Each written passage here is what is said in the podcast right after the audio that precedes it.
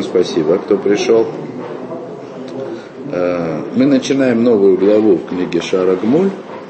Новую главу. Мы вчера первую главу закончили, не вчера, две недели назад. Мы первую главу закончили, и сейчас начнем вторую. Значит, напомню, первая глава говорила про суд в Рошашана.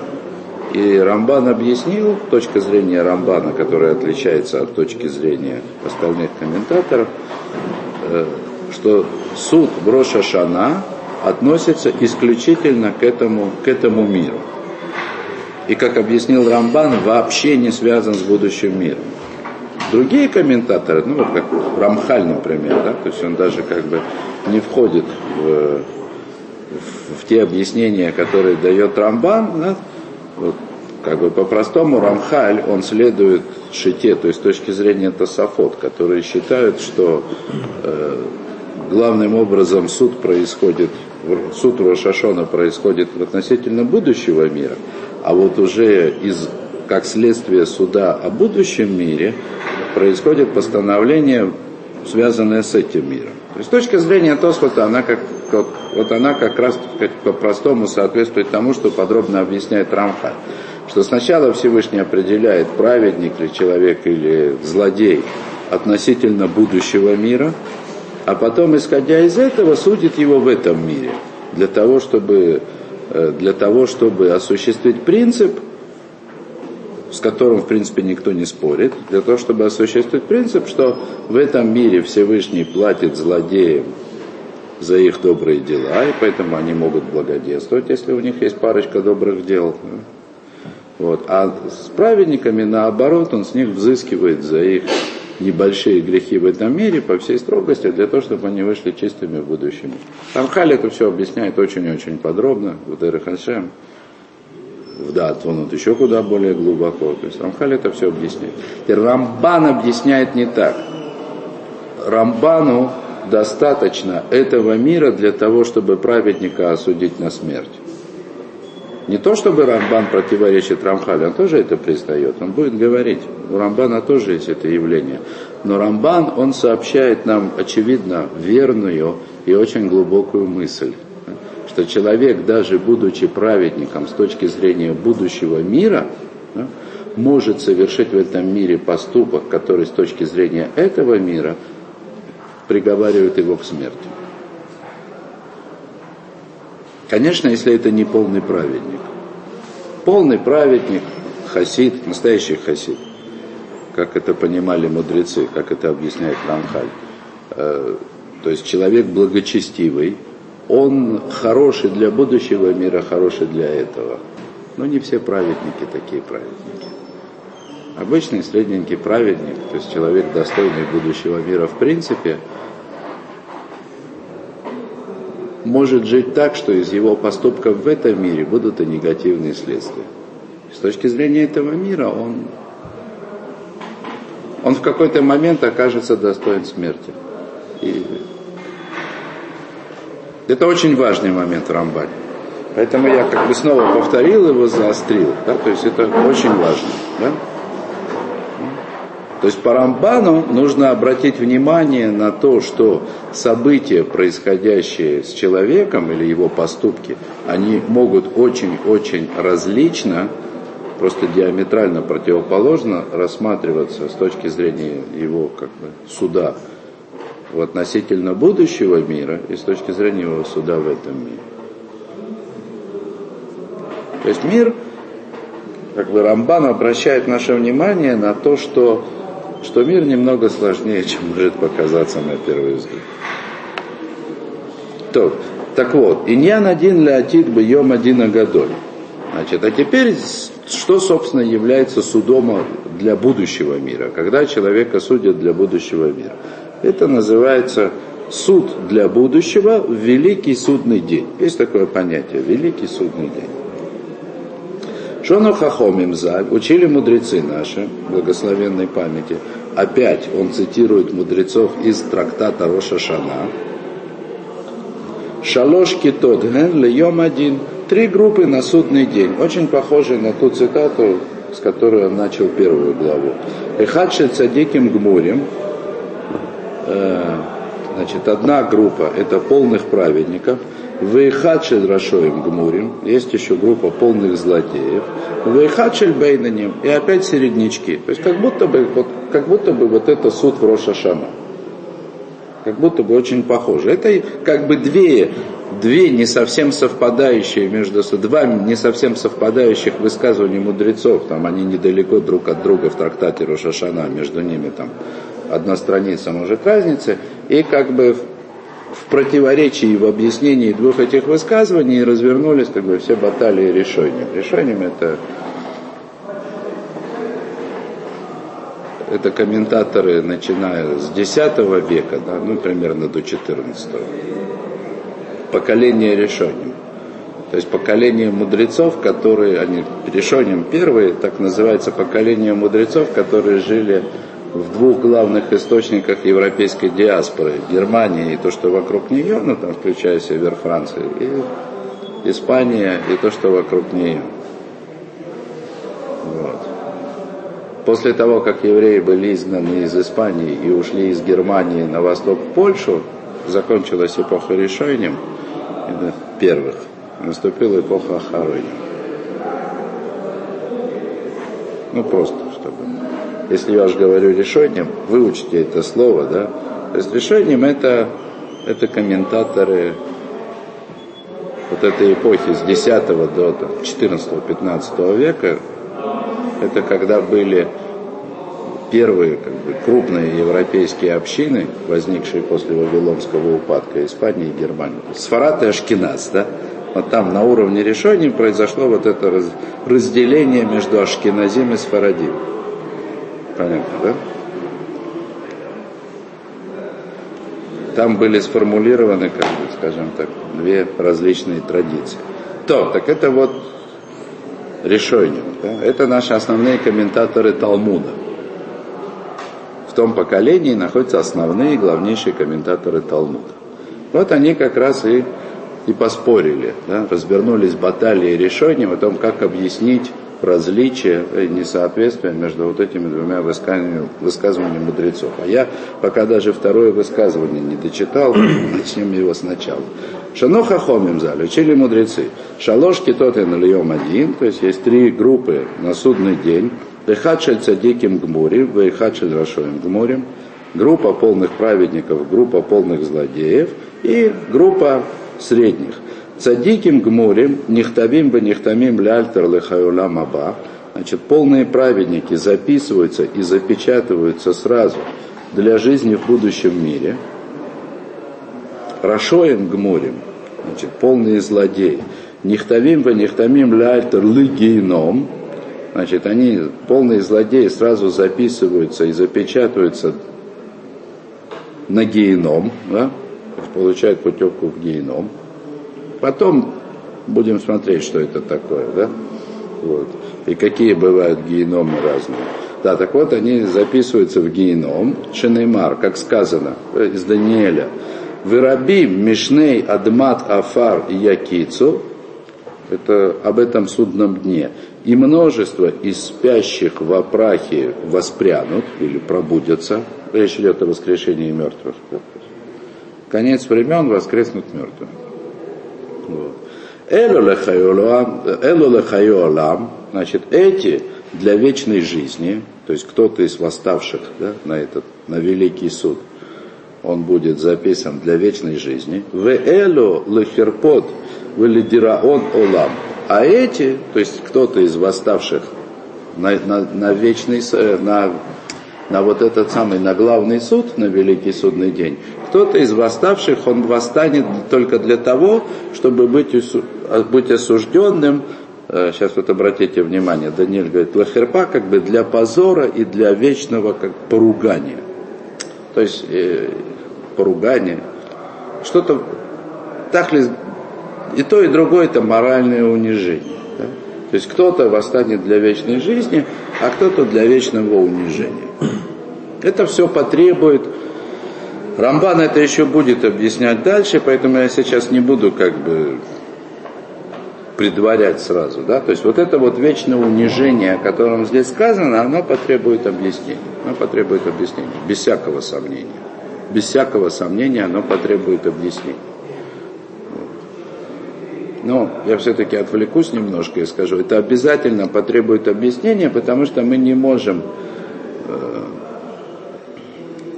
мы не можем э, закрыть глаза на то, что, э, на то, что открыл, открыла нам уже Кабала. Да? Вот. И в Рамбане мы это еще увидим тоже. Вот. Но как бы вот то что, то, что объясняет Рамхаль, и не только Рамхаль, если бы это был один Рамхаль, но можно было бы назвать его одиозным автором. Просто в Рамхале это объяснено достаточно подробно. Хотя есть каббалистические источники, которые объясняют еще более подробно. А суть в том, суть в том, что с точки зрения кабалы вечного наказания как такового не бывает. Любое наказание временно. И в конце концов, каждый приходит к тому, ради чего Всевышний его создал. Вот, например, э, чтобы не трогать Рамхаля, Лешем, есть Баля Лешем. Дедушка покойного Рава Ильешева. Он был очень, как бы, очень серьезным каббалистом, назовем это так. Он оставил после себя очень интересные, очень подробные, очень глубокие книги. Вот, вот э, книга называется Лешем Шова Ахлома, то есть это как три камня, которые были, один из рядов камней, которые были в нагруднике. Я не помню, как они по-русски называются, но это три камня. Лешем Шова. И... Так он так свою книгу назвал. Ну и как это принято, э, мудрецов еврейских – оставивших след в истории, называют по главным книгам, которых они, которые они написали. Это, это сложилось, ну, скажем так, это начало складываться с эпохи решений, мы уже, так сказать, в Ахароним, то есть в эпоху последних мудрецов это стало нормой. Да? Вот. Очень многих известных мудрецов зовут совсем не так, как их называют. Да? Например, Хазаниш. Да? Это не человек, это книга, которую он написал. Или Хофицхайм. Да?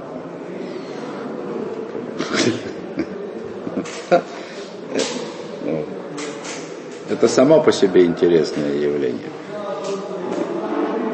Это такой настоящий Дину Ламаба, да?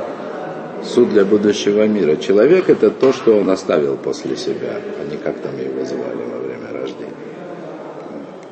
То, так вот, вот Лешеман говорит так, да, Э, что, что если уж все вы... Это очень важно с точки зрения как бы, понимания единства Всевышнего. Как бы, смысл в том, что если Всевышний создал человека для награды, то никуда этот человек от награды не денется. Да? Даже если будет сопротивляться этому всеми силами. Да? Вот. Не мытьем, так катанием он свою награду получит если не добрыми делами, то страданиями, раскаянием и так далее. Никуда он не денется. И он, конечно, спрашивает, а как же, так сказать, все эти ужасные наказания, которые упоминают мудрецы, начиная с Талмуда, значит, как же, как же быть с этими наказаниями? И он как бы постепенно отвечает на этот вопрос, объясняя, что прежде всего все страшные наказания, которые человек заслуживает с точки зрения ну, суда на будущий мир, там, всякие ужасы. Мы их еще увидим в Рамбане. Как правило, он сказал, большинство искупает страданиями еще в этой жизни. То есть Всевышний не ждет, да? не ждет, пока человек э, доберется до смерти, будет осужден на геном. Неприятности, которые происходят в этой, в этой жизни, еще здесь при жизни – они носят как бы колоссальный искупительный характер. И здесь малой кровью можно, относительно малой кровью по сравнению с геномом. Понятно, что в этом мире ужасы творятся. Тут никто не поспорит с точки зрения этого мира. Но это малой кровью по сравнению с геномом. Или там еще. Страдания в этом мире, недаром мудрецы сказали, что что на страдания в этом мире нужно благословлять точно так же, как и на, на успехи. Потому что это избавляет человека от многого. Дальше. Даже если человек не, не, не скажем так, не, не заплатит, да, не искупит да, какие-то свои возможные суды на будущее страданиями при жизни, он, он это может искупить в момент смерти. То есть из тех, которые не, не искупают страданиями при жизни, большая часть искупает в момент смерти. Потом есть еще, э, есть еще Гилгулим, реинкарнации, да, что тоже возвращает, да. Есть геном, о котором говорит Рамбан, да, то есть о котором говорят сами мудрецы, то есть еще со времен Талмуда, то есть геном, который имеет ограниченное время. Да, вот. Ну и в конце концов, да, в конце концов, а, ну кто-то же, кто-то же, наверное, все равно останется исключением. Все равно мы видим, мы видим как бы у мудрецов, в смысле у мудрецов Талмуда, еще поясню, когда говорят мудрецы, я, например, да, или э, решаним говорят хазай, то имеют в виду мудрецов Талмуда. Понятно, да? Мудрецы – это Талмуд. Ясно?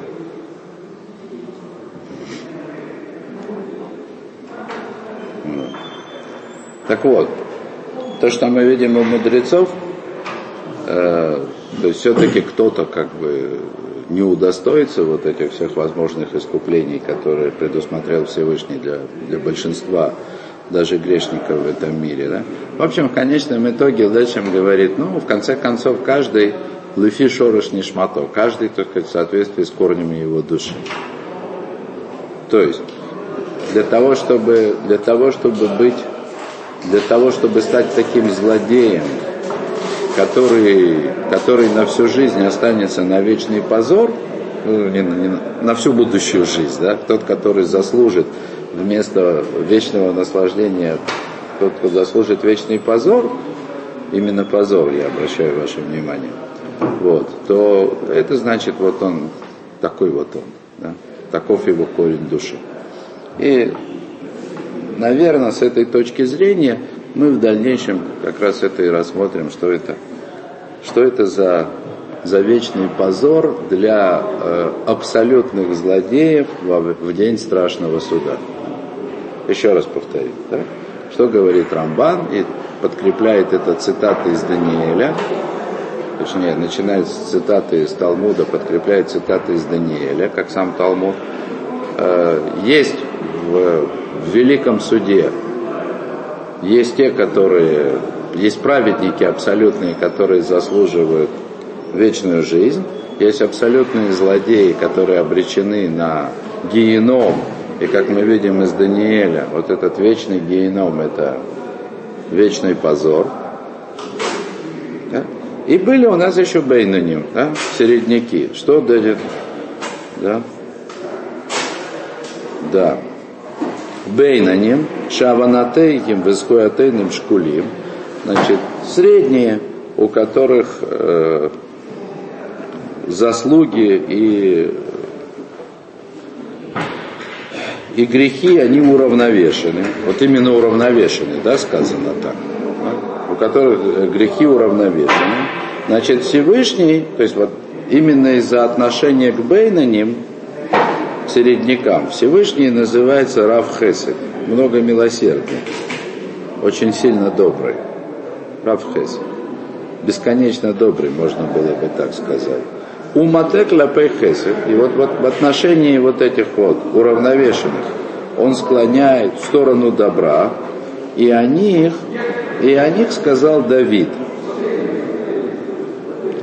О них сказал царь Давид, хотя это э, Сейчас цитата от царя Давида придет от первого лица. То есть царь Давид сказал про себя, что он средний. У Автики Ишмай Сашем Кулита Хануной.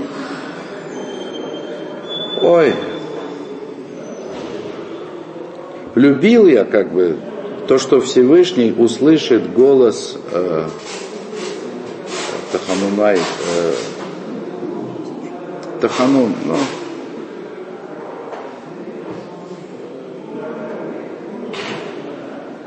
Таханун это просьба о милости. Кающегося. М? Кающегося. Кающегося. Не-не-не, Таханун это просьба о милости. Раскаяние, конечно, здесь является необходимым условием, То есть это когда человек просит о милости. Он не заслужил. Ну, милость. Знаете, как, ну, это кающийся, как, ну, понятно, что для того, чтобы подать прошение о помиловании в современной юриспруденции, человек сначала должен признать себя виноватым, правильно? То есть в суде его осудили. После этого он может просить о помиловании. Человек не может говорить, помилуйте меня, я не виноват. Нет? Не, но это просто было поли... это было просто политическая история. Да? О, вот, вот, вот, вот, я это имел в виду. Конечно, человек может Человек может заявлять все, что угодно. Мало ли, что сегодня человеку в голову придет. Да? Ну, просто понятно, что формулировка «помилуйте меня, я не виноват» это неправильная формулировка. Не виноват. Докажи. Безвинно осужден. Без доказательства осужден. Сейчас это возможно. Нет, ну понятно. Ну, что тут говорить? Да? Технически можно. Например, там возникла какая-то проблема, там заболел Прошение помилования предполагает просьбу о освобождении от наказания. О, вот это то, что я и хотел сказать. То, что я хотел сказать. При всем при том, что в логике прошение о помиловании, оно может возникать только после того, как человек признает вину, тем не менее, да, в принципе, прошение о помиловании это вещь совершенно отдельная. Вот это есть тахану. Понятно, да? Понятно. Это, кстати говоря, вот мы когда говорили учили в Рамхале про молитву, я обращал на ваше внимание. Да? Например, по хасидскому носуху или по восточному, Таханун, то место, где мы просим о милосердии Всевышнего, ему предшествует обязательный видуй, то есть исповедь, признание грехов.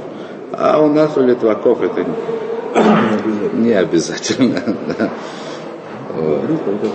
Закон есть закон. Просьба, значит, просим о помиловании, просим о помиловании. Никакого. Ну, мольбам это перевод. Я специально же, я же объясняю. Таханун это просьба о помиловании. Еще. Это вы делаете, а мы нет. Я же, я же говорю, что по, значит, ну как бы, по древнему, вот, вот здесь вот, вот это вот и началось, когда евреи разделились между Ашкеназом и Сваратом, да. Ашкеназим, они молились Таханун без предварительного вида. И так... Но много шуток не всегда смешных по этому поводу сказано, да, в различиях между Ашкеназим и Сфарадим. Мы не будем углубляться в эту тему. Да вы э, немножко вернувшись э, к э, законченным грешникам, которые обречены на вечный позор. Да. да. Так написано в Данииле. Я, я, а, вот это позор может быть заменено словом стыд? Ну да, может, конечно. Да, да, да. Не да. ведется бедный среде То есть это вот тот самый стыд, который, как бы, о котором столько написано каббалистами. Ну да. Тайна, тайна, которая. Ну, стыд. Да, но мне больше нравится в данном контексте слово позор. Я объясню в дальнейшем, почему. Хорошо? Если это признание. Понимание, как бы, что автор хочет сказать. Мы читаем Рамбана. Да, так вот, я, на, я так... Что он имеет в виду? Так это позор. Ну это синоним как бы того слова стыд, который иногда как стыд. Это может быть? Может быть, но я не уверен. Тут точно нельзя сказать. Давайте разберемся, да? Чем отличаются вообще в, вот в русском языке? Мы используем слова стыд и позор. Чем они отличаются? Стыд это внутреннее состояние. Правильно. Стыд это внутреннее состояние человека, а позор это отношение к нему окружающих. Вот по-чешски, например, позор это внимание. То есть позор это когда вот смотри на него, да? Вот это позор. Позор, Как это звучит интересно. А не чешется у вас позор по-чешски? Не хочется вам внимания. Кто? Это очень важно. И смотрите, да, Я не, не, хочу, я не, не хочу и не могу настаивать на том, что то, что написано в Данииле, это именно позор, что это внешнее, как бы, что это слово, характеризующее внешнее отношение к человеку, а не его внутреннее состояние. Но мое ощущение, да, что это скорее то, что я говорю, позор, чем стыд. Мое ощущение. И, скажем так, с точки зрения моего понимания вообще возможных объяснений вот этого вечного стыда или позора, ну вот, потому как я понимаю, это должен быть позор, а не стыд. Хотя Значит, не мог я не могу это гарантировать. Понятно? Может быть, то, что вы имеете в виду, это речь о, действительно о стыде. Но это, это другое. У Рамхаля в Месилат и Шарим у него, да, он приводит, что в будущем мире каждый обжигается в шатер товарища. Да, там, но это не геном. Как Ваш Шат-. Нет, ну это... Нет, нет, нет, нет, нет, нет. Когда, когда мудрецы сказали, что в будущем мире каждый ожигается, о ша- обжигается о шатер товарища, то речь идет о праведниках, у которых есть доля. Шатер это доля в будущем мире. И, и каждый видит, глядя на другого, то, чего он мог бы достичь, если мог бы быть более тщательным в. Вот это стыд. Это стыд. И это очевидно временное. Это очевидно временное явление. А здесь мы говорим о вечном позоре. Ну, может быть, стыде. Это не, это не то же самое, о чем говорит Рамхальтан. Да, так вот, Всевышний в отношении сре- средних, Всевышний склоняет суд к добру, к милосердию, как, как вот царь Давид говорил, что, что вот он очень благодарен Всевышнему за то, что тот слышит голос его просьб о прощении. Кстати, обратите внимание, да, когда мы говорили о суде в этом мире, Йом-Кипур, День искупления, это ведь тоже праздник середнячков, да? Это день для средних для суда в будущем мире. То же самое, полные праведники и полные злодеи записываются и запечатываются в судный день, в Рошашана. А Йом-Кипур и все 10 дней раскаяния, это для средних, потому что большинство средние. И, именно в этом, именно, ну, в смысле, большинство тех, кто называются здесь средними. Я это имел в виду. да. И да, конечно, именно на средних проявляется как бы для этих-то, для средних и сотворен мир. То есть для нас. И про него же, то есть про то же самое милосердие Всевышнего, то, что он склоняет как бы чашу весов суда над средними в сторону добра, тоже сказано у царя Давида весь, как это, весь капитель. Далойся ли вы вели Иошия. Беден я, в смысле, нет у меня заслуг. Да? И поэтому для меня спасение. Всевышний спасает того, у кого не хватает заслуг. То. Да, так вот, что произойдет с этими середняками в результате на страшном суде и каким образом и каким образом Всевышний склоняет чашу весов их суда в сторону добра. Вот это как раз следующий абзац в книге. То есть их, дин, их суд непрост, как как и в Рош Хашана. Аю бихлаль мехца аванот шелеем, авон бошей Исраэль бегуфам. Средние, средние, они бывают разные. Вот, например, да, средний, э, среди грехов которого находятся грехи, которые мудрецы назвали Поше Исраэль Бегуфа. То есть, э, сейчас я сначала постараюсь дословно перевести, а потом объяснить понятие Поше Исраэль Бегуфа. еврейские преступники или э, тут еще бы гуфам, как бы телом своим. То есть евреи, которые совершают преступление своим телом или над своим телом. Потом увидите, что речь идет именно о еврейских преступниках. Ну и тут видно на самом деле. В игу, да, то есть кто такие, кто такие преступ, евреи, совершающие преступления над своим телом, назовем это так. В игу арош шилой нех тфилин меулам. Например, это голова, на которую в жизни не наложили тфилин. Поэтому это называется Поше Израиль, еврейские преступники. Да?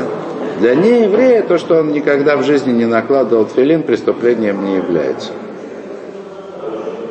Для еврея это является преступлением. Вегу один лишар мицвот асеши бегуфан. И тот же самый, тот же самый закон, то есть тот же самое правило по отношению ко всем остальным заповедям делай, делай, по, то есть повелительным заповедям, которые, которые человек должен исполнить своим телом в этом мире. То есть любая заповедь, мецва тасе, то есть заповедь, которую человек обязан был сделать. И если он за всю жизнь эту заповедь ни разу не исполнил, например, не читал шма, не благословил после еды, э, после еды в смысле Беркат Амазон, после еды с хлебом, то, что заповедь Деарайса, да? Кулам Йордим Легейном, то есть все те, кто не исполнил в жизни, какую, ни разу в жизни хотя бы одну из повелительных заповедей, вот он называется Поше Исраэль Бегуфам. То есть такой еврейский преступник. Вот. А, нет. Не обрезанный, это карет. То есть там носок не попадает. Он не средний. Да. Он уже, он уже выше среднего, ниже Это не среднего. есть Это, это отдельная вещь. Да, так вот. Кулам юрдим ли гейном. Все они опускаются в гейном. Дальше, это цитата из Талмуда тоже, Мецавцефен. Мецавцефен это про птиц так говорят, когда они чирикают, они в Мецавцефен. Имеется в виду, что они молятся. Но Талмуд употребил такое слово, которое по-русски бы означало что-то вроде чирикают. Вот. То есть как бы э, то есть как только такой преступник, да, только представьте себе с религиозной точки зрения, о каких преступниках идет речь. В жизни тфилин не наложил. это средний. Его хабадники ловили на улицах, да, а он отказывался. То есть, казалось бы, ничего не стоит. Подошел, люди просят, люди просят, наложил с минимальным намерением. Все, он бы уже избавился от этого. Ну, если он во всем остальном хороший человек. Мы же об этом говорим. То есть, если этот человек во всех отношениях хороший, единственное, ну вот он не хочет исполнять заповедь, и все, да. Конечно, трудно представить, чтобы человек не исполнял заповедь вообще по каким-то там непонятным соображениям, поскольку те, кто это делают по идеологическим соображениям, про них будет у них отдельное наказание. Есть, в принципе, все преступление человека заключается в том, что он ни разу в жизни не исполнил одну из повелительных заповедей. То есть одну из тех заповедей, которые должны строить его. Так такие, такого рода преступники, они опускаются в геном. Такие, такого рода середнячки, точнее. Да?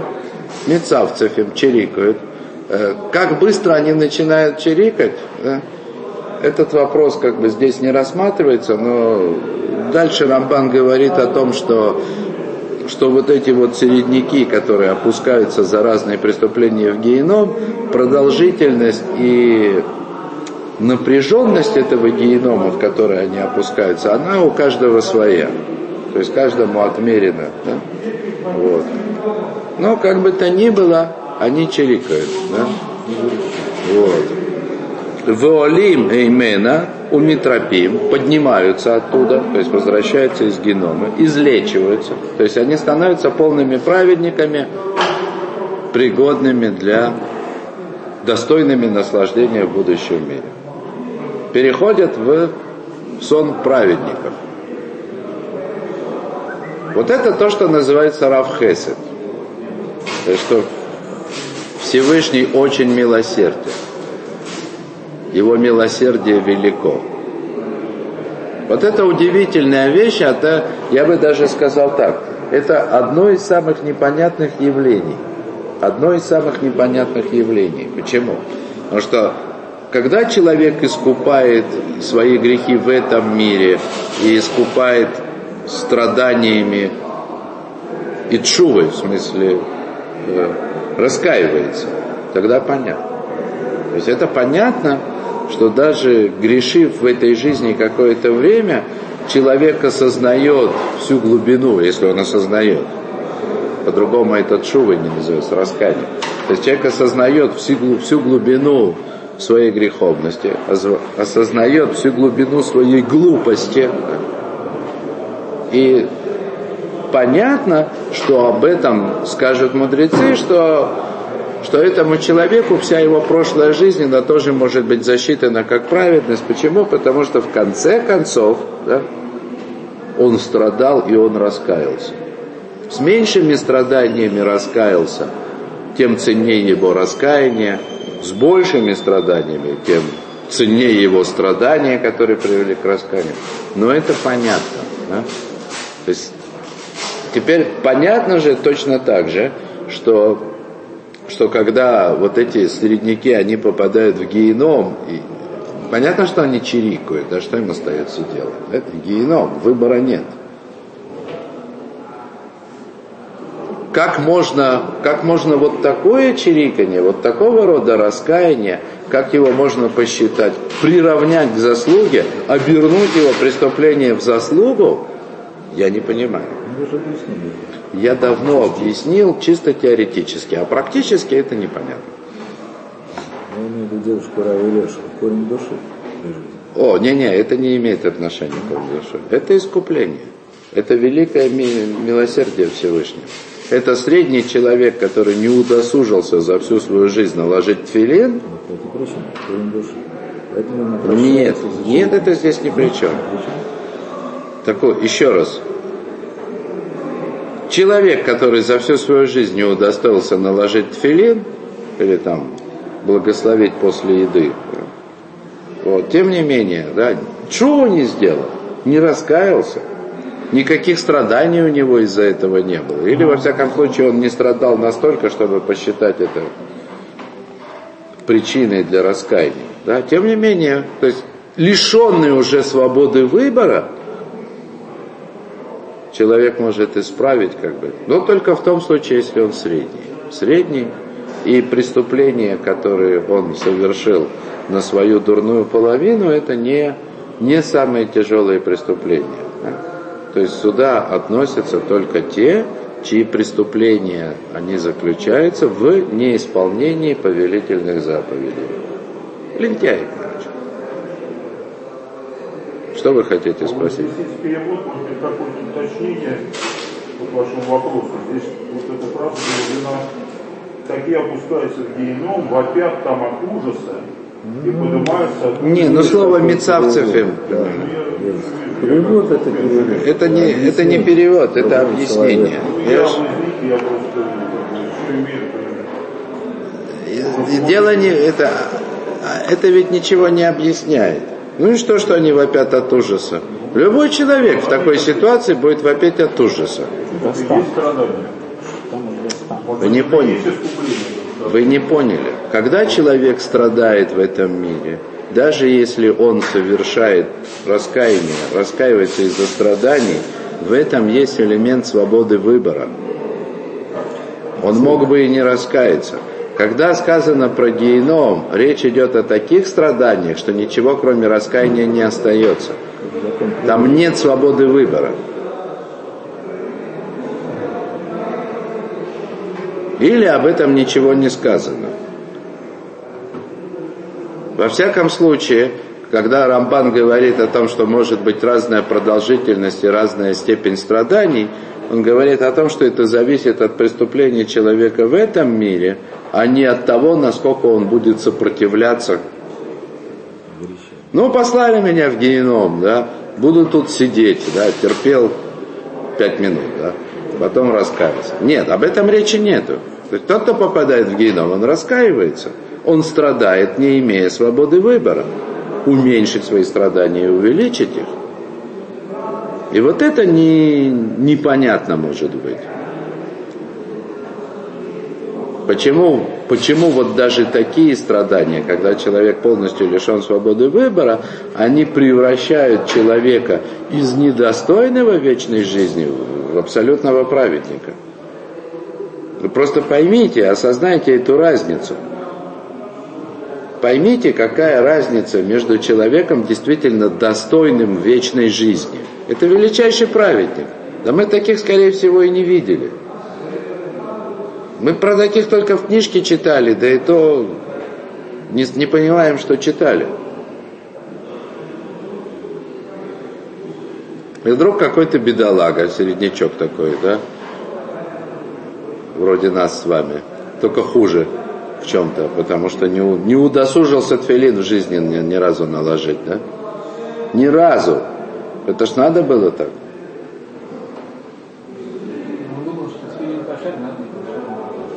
Да.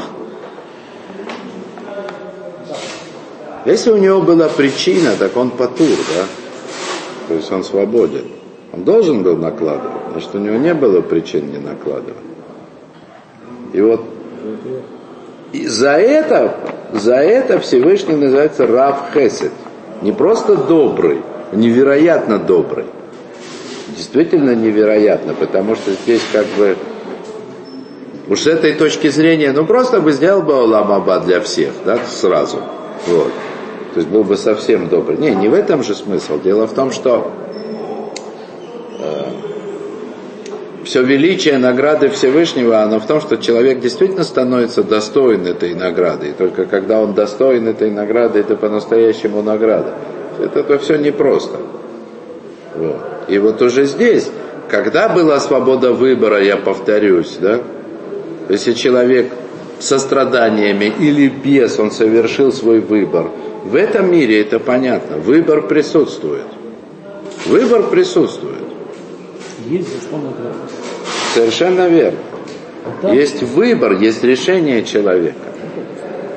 А в геноме выбора нет. И то, о чем нас мудрецы постоянно предупреждают, и Рамхаль. Исправляйся здесь, пока есть выбор. Потом хуже будет. И это действительно намного хуже, потому что это геном. Но вот в этом намного хуже генома, в нем великое милосердие Всевышнего. То он может сделать человека праведником, несмотря на то, что сам этот человек не сделал себя полным праведником, не дотянул. Да. И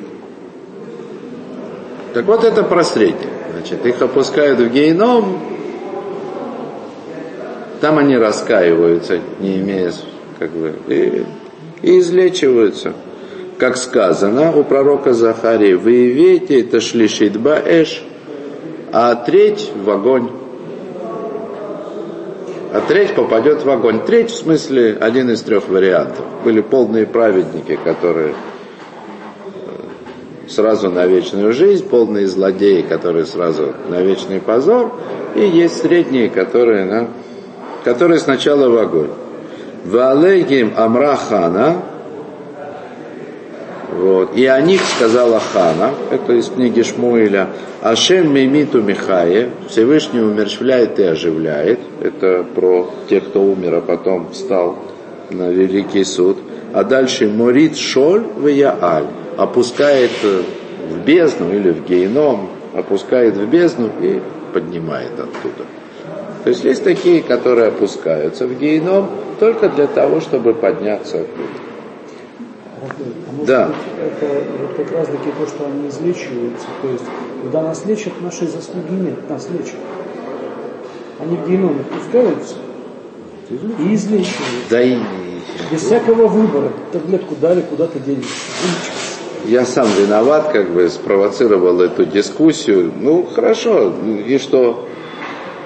А чем бы сразу всех не полечить? Да? Чему вот это? Разница. Да, это логически это, это звучит. Ну да, а что остается сказать? Да, Всевышний лечит, конечно. Лечит больного человека.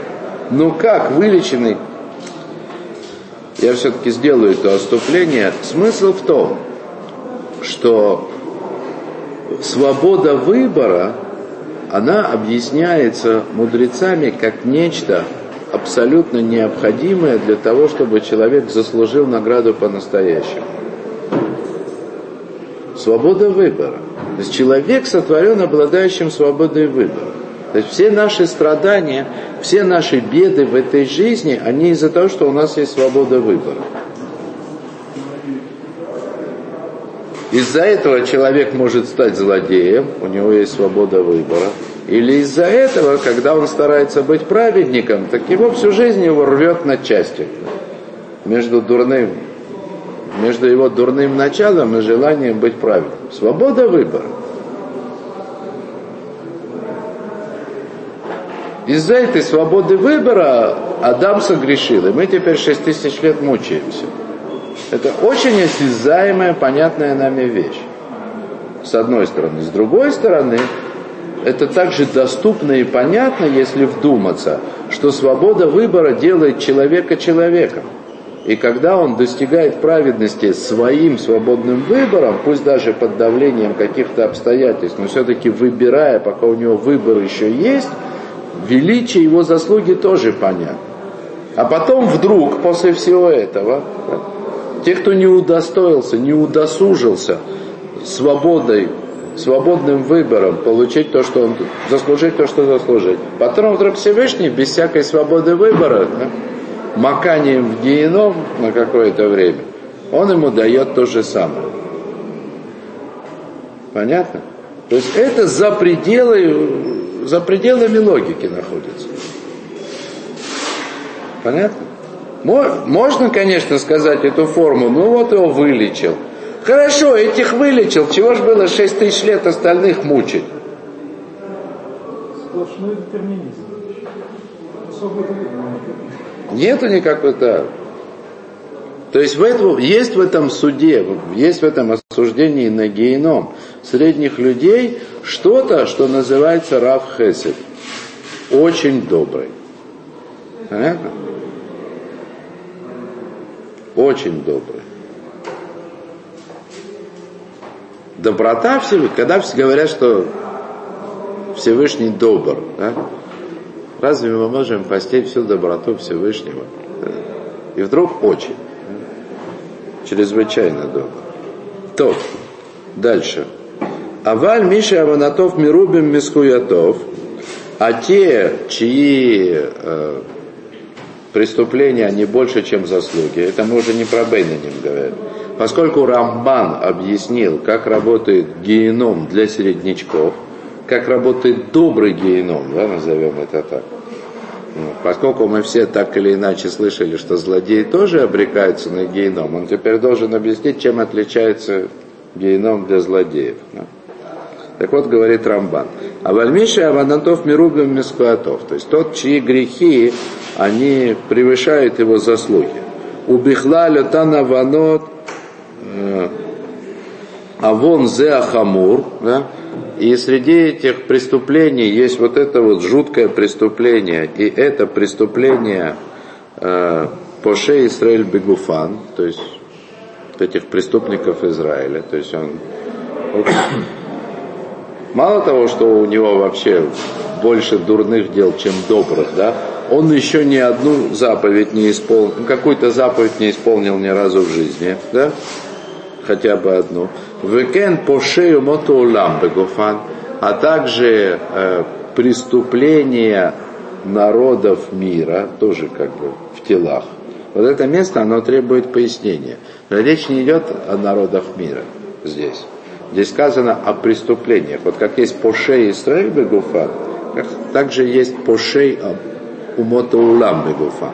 как есть еврейские преступники, да, точнее, еврейские преступления характерны, так есть характер, преступления, характерные для народов мира. Тех, у кого нет заповедей, да, вот.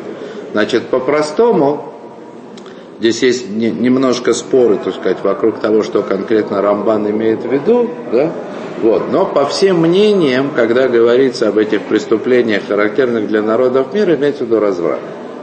Всякого рода запрещенные связи. То есть то, что называется арай. Да? Веген Баали Авера Кагон Арайот. И это всякие преступники, как, например, разврат, говорит Рамбан. То есть это прежде всего относится к преступлениям, характерным для народов мира, хотя некоторые относятся, да еще, например, убийство тоже. Как совершил убийство. Э, не, нет, нет, подождите. Подождите. Йордин ли гейном, вы не доним бошней эср ходыш, значит, они опускаются в гейном, они получают там наказание в течение 12 месяцев, 12 месяцев. Да? Вот это вот э, бей на ним, о которых, да, их наказание ограничено 11 для середняков. Больше 11 месяцев быть не может. Поэтому Кадиш говорят 11 месяцев. Мы не подозреваем, что человек был злодеем. Да и, наверное, Кадиш ему не поможет, если он был злодеем. То есть Кадиш говорит 11 месяцев то 12 месяцев проводят в геноме только вот, вот, вот эти преступники, да? то есть у которых преступлений намного больше, да, чем их э, заслуг. И среди преступлений, которых есть очень серьезные преступления. Не просто неисполнение какой-то заповеди, что само по себе страшно, геном, но здесь как бы и, и запреты. Здесь, здесь как бы вот то, что можно было бы назвать смертными грехами, вроде разврата, убийства. Да. да, так вот они получают наказание в течение 12 месяцев, а после 12 месяцев гуфан кала, то есть тело, ну, надо сказать, исчезает, то есть их тело перестает существовать, Венишматан не срефит, а душа сгорает, сгорает. В геном полтан, значит, геном выплевывает то, что осталось. В ируах мифазаратан тахат капот рагляет садиким. А дальше дух или ветер развеивает их под э, стопами ног праведных. И вот это надо понять. Да, в Шенеймар, как сказано у пророка Малахи, Ваасатем Рашаим Кию Эфер Тахат Капот Раглеем. И а, Ваасатем истолчет, измельчит, размолит, да, и истолчет злодеев так, что станут они прахом под ногами праведников. Так, э, здесь я приготовил что Это место требует понимания, естественно. Да? То есть тело исчезает, душа сгорает. Есть разница между телом, которое исчезает, душой, которая сгорает. Потому что от души что-то остается. Остается прах, который духом милосердия, там дальше в другом месте Рамбан говорит, что вот этот рух или дух, да, о котором сказано здесь, это рух и лаким. Ну, как бы, дух милосердия Всевышнего. То есть, то, что происходит, вот как Рамбан привел цитату, после того, как душа сгорает, геном выплевывает их. То есть после этого приходит время, назвать его наслаждением можно, нельзя, трудно сказать. Но во всяком случае это уже не страдание. И они попадают под ноги праведных. Вы слышите меня? Под ноги праведных. То есть их место там же, где место праведных. И здесь, очевидно, речь идет о том различии, как есть такое наказание. Энну халек леуламаба. Нет у него доли в будущем мире. Про праведник сказано, про праведник сказано, ешло халек леуламаба. То есть это у человека есть доля в будущем мире. Имеется в виду заслуженная доля. Но те, про кого сказано, что «Эйн ло хелек леолам аба», это не значит, что у них нет, нет места в будущем мире. У него нет доли в будущем мире, то есть доли вот того, ради чего был праведник сотворен, но это не значит, что у него там нет места вообще. Есть у него место в будущем мире. Не вместе страдать. Но это место, его так мудрецы аллегорически назвали, что тела нет, а без тела нет как бы человеческой личности. личности. А то, что было душой, развеяно прахом под ногами праведника. И вот здесь я как раз э, привел, то есть я хочу привести цитату. Значит, смотрите, все это основано на Мишне, все это основано на Мишне в, тракте, в трактате Санедля. Вот смотрите, что здесь написано. Э, кстати, с Рамбаном вообще надо быть очень внимательным. Э, всегда нужно смотреть цитаты, которые он приводит, потому что он очень часто, он, Рамбан очень краток очень краток. Даже, даже для своего поколения, которое было намного лаконичнее будущих поколений, Рамбан неимоверно лаконичен. Да, так вот. В принципе, он цитирует, цит, как приводит цитаты вот из этой Мишны в трактате Санедрин. И послушайте, что тут сказано. Дора Мабуль, Элем Хелек Маба, значит, э, поколение потопа. У них нету доли в будущем мире.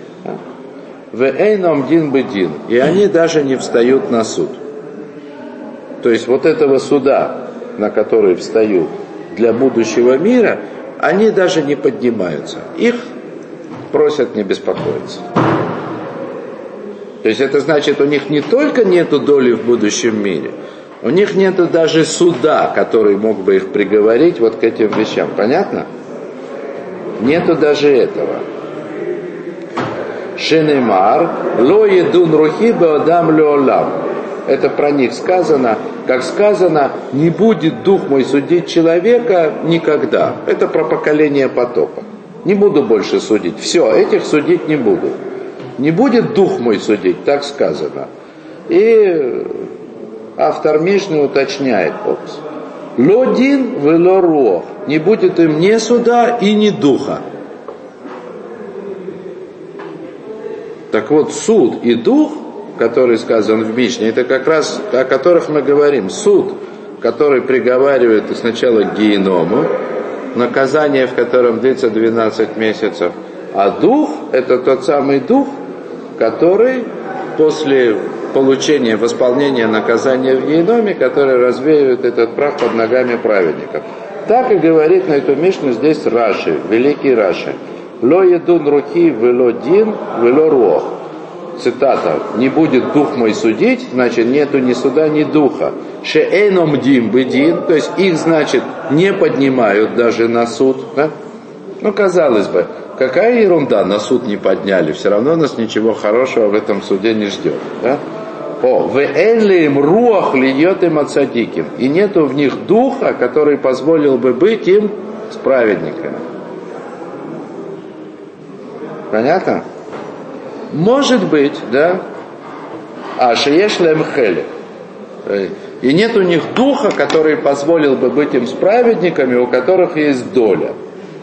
Понятно? То есть есть праведники, да, у которых есть доля в будущем мире – а есть злодеи, которые, тем не менее, удостаиваются суда, и даже если они получают в этом суде самое строгое наказание, можно сказать, благодаря этому суду с ними остается дух, который позволяет им быть вместе с праведниками, у которых есть доля в будущем мире. Это вот дух, который, который их рассеивает. Да. Ну, давайте уже завершим эту цитату, поскольку она нам еще пригодится для других уроков. Дора флага элем хеликлю аба, да? Значит, поколение Вавилонской башни. У них нет доли в будущем мире. Да? Аншей с дом эндем хелек леулам аба, значит, э, люди с дома, нет у них доли в будущем мире, а, а валям дим бедин, однако они встают на суд. Вот это вот. Сейчас, секундочку.